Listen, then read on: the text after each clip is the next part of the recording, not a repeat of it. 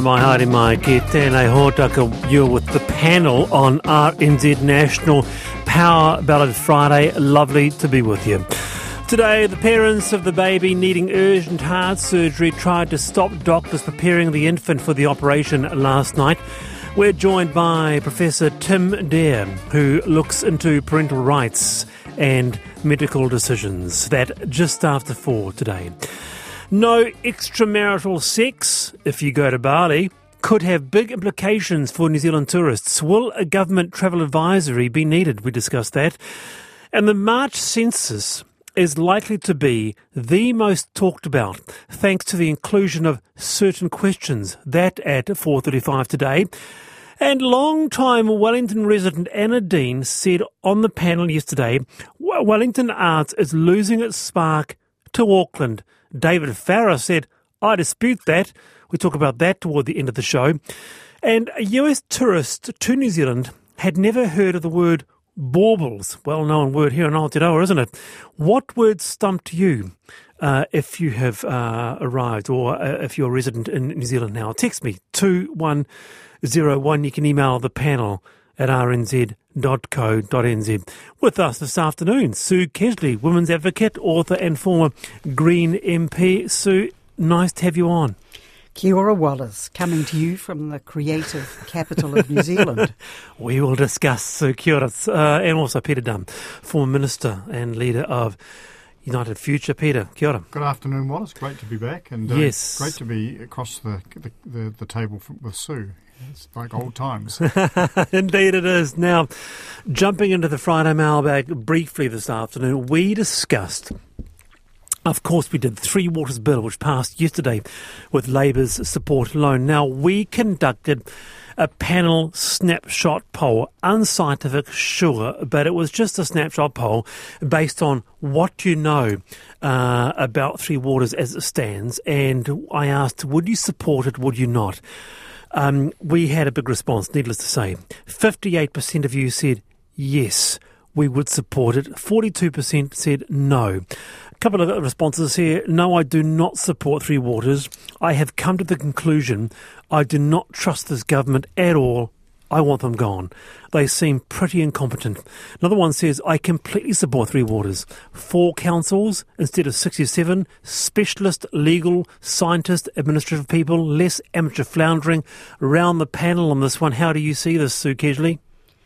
Yeah, well, I personally don't support uh, Three Waters. I think it's the whole structure is far too convoluted, taking away assets from local government.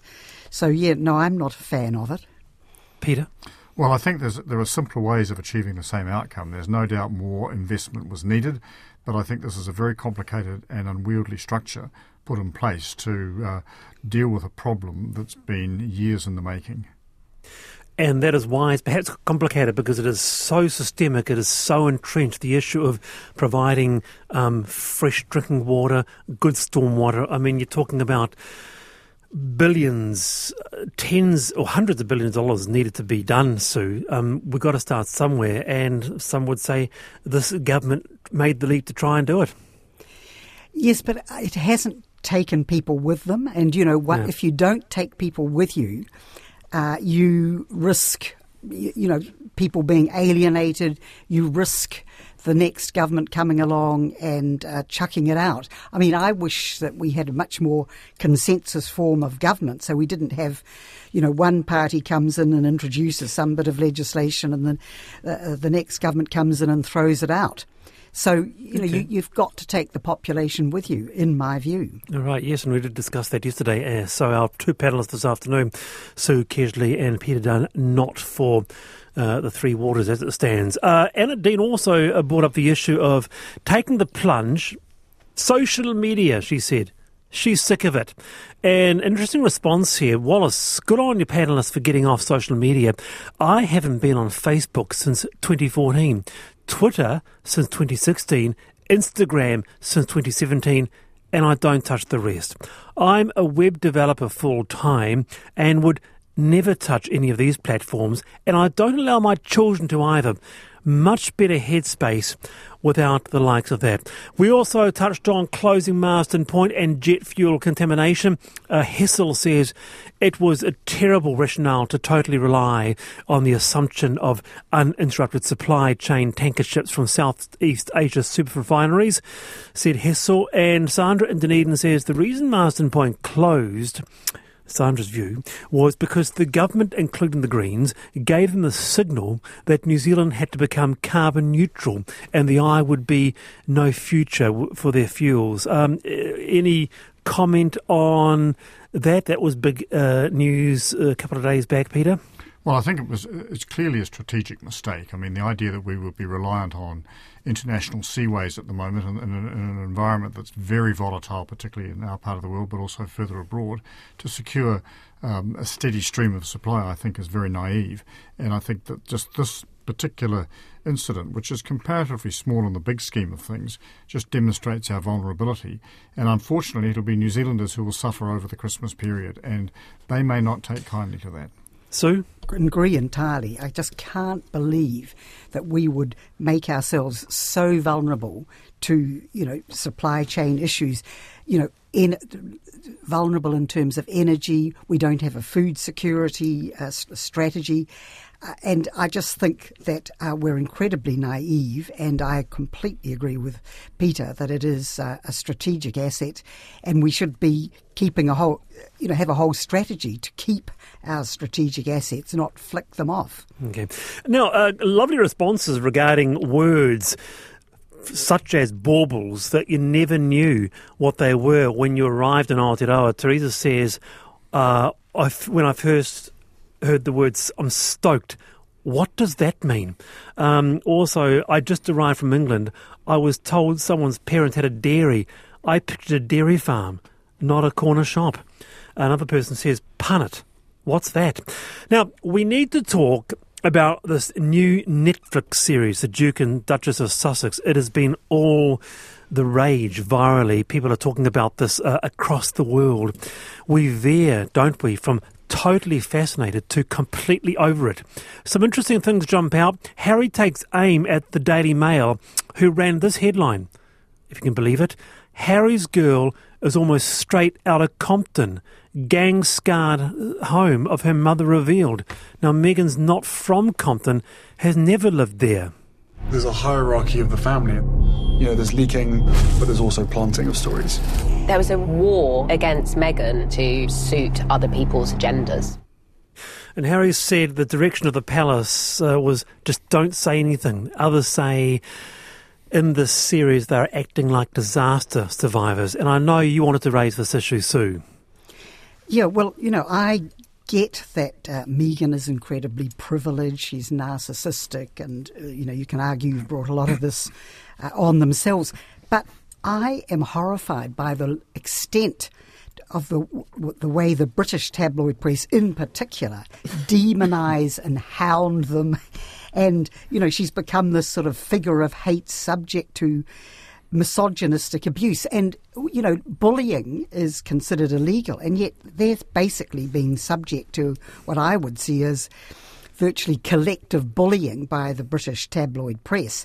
And also like it's it's illegal to stalk, and yet the British media seem to think it's their right to sort of stalk and harass and abuse Meghan and Harry. So I, uh, I, I really think it's all gone out of control and got too far. She's almost like a uh, considered like a modern witch, a bit a bit in the same Ooh. way that uh, Hillary Clinton was during the Ameri- last election when she stood for president. Pretty strong words there, uh, Peter.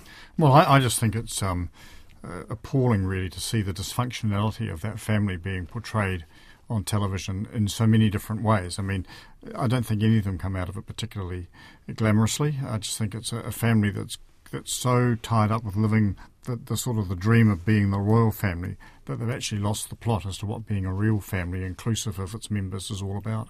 All right, very good. Kia ora both. Uh, what uh, are your thoughts on that? Are, are, you interested or are you just not interested in this new Netflix series of Harry and Meghan?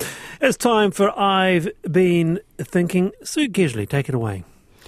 Uh, yes, well, Wallace, yesterday uh, National MP Nicola Willis had a private members' bill drawn from the parliamentary ballot and that would allow new parents to share parental leave between them or take it at the same time. And, and I think this is a very uh, positive initiative. But I think we need to go much, much further than this because in New Zealand, only somewhere around 2 to 4% of men take parental leave. Whereas in a country like Sweden, it's closer to 90% wow. of men. And, and the reason Gosh. for this is that both parents in most countries in Scandinavia, they have, whether they're fathers, mothers, same sex partners, they have equal access to paid parental leave. And in Finland, which is a country we like to compare ourselves with, each parent, for example, gets is entitled to 160 days of paid parental leave. So I Where's that again, Sue? That was in in Finland. Right. And I think it's time that we followed Finland and Scandinavia, gave equal access to both parents to paid parental leave. Because if, as long as we only have, say, a couple of 2% of men taking parental leave, we're never going to have shared parenting in New Zealand. New Zealand men will miss out on, you know, bonding with their kids. Women will continue to be saddled with uh, all the responsibility of child rearing. Uh, Wallace, did you take uh, paid parental leave or parental leave when you I- had your delightful child? It's a great question, Sue. I think I took two or three weeks. yeah, that's the norm, and it's Yeah. the me- most so the the the normally it's the woman takes is allowed six weeks, and the man is. Uh, Two weeks of unpaid leave, and, and that's sort of become the norm, and we need to change all of that. It's incredible, isn't it, when you see Finland, for example?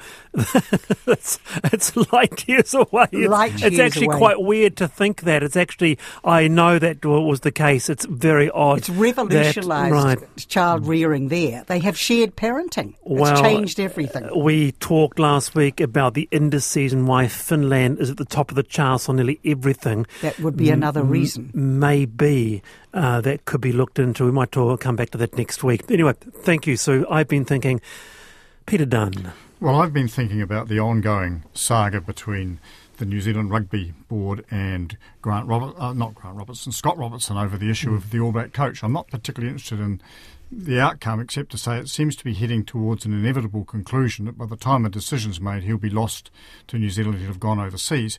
And that brings me to my major point, which is really this is symptomatic, I think, of a lot of New Zealand organisations who lack at their executive and board level the leadership capability to actually work their way through tricky strategic decisions and come up with the right outcome in a timely way. And if we're seeking, if you look at across the sweep of New Zealand, the number of, uh, I'm not talking about business organisations, but non business organisations that play a significant role in the community, uh, I think there's a real gap there in terms of the leadership capacity within those organisations, which I think impacts upon their performance and impacts ultimately on the performance of the country as a whole. So We lack I leadership just- in New Zealand. I just think that um, that you know this is a, a saga playing out before our eyes at the moment. We all sort of have this horrible sense of what the outcome's going to be, but everyone seems powerless to do something about it.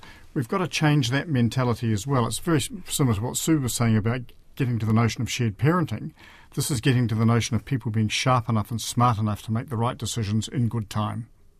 Quick response on that, Sue. We lack leadership, training, focus. Uh, Well, I think we uh, it's that came up with members of parliament, didn't it? That they suddenly realised that MPs were, were never, or many of them had no experience whatsoever in managing uh, staff, for example, and yet they were suddenly put in charge of uh, a whole raft of staff uh, with often uh, dire consequences. So yes, you Right. know, I'm sure we do need uh, more leadership Very training. good. Leslie says, I've lived in Aotearoa for 40 years and only heard sparrow fart last night for the first time. My confusion caused huge laughter at the bridge table. Sue Kedgley, Peter Dunne with me Friday afternoon. Lovely to be with you.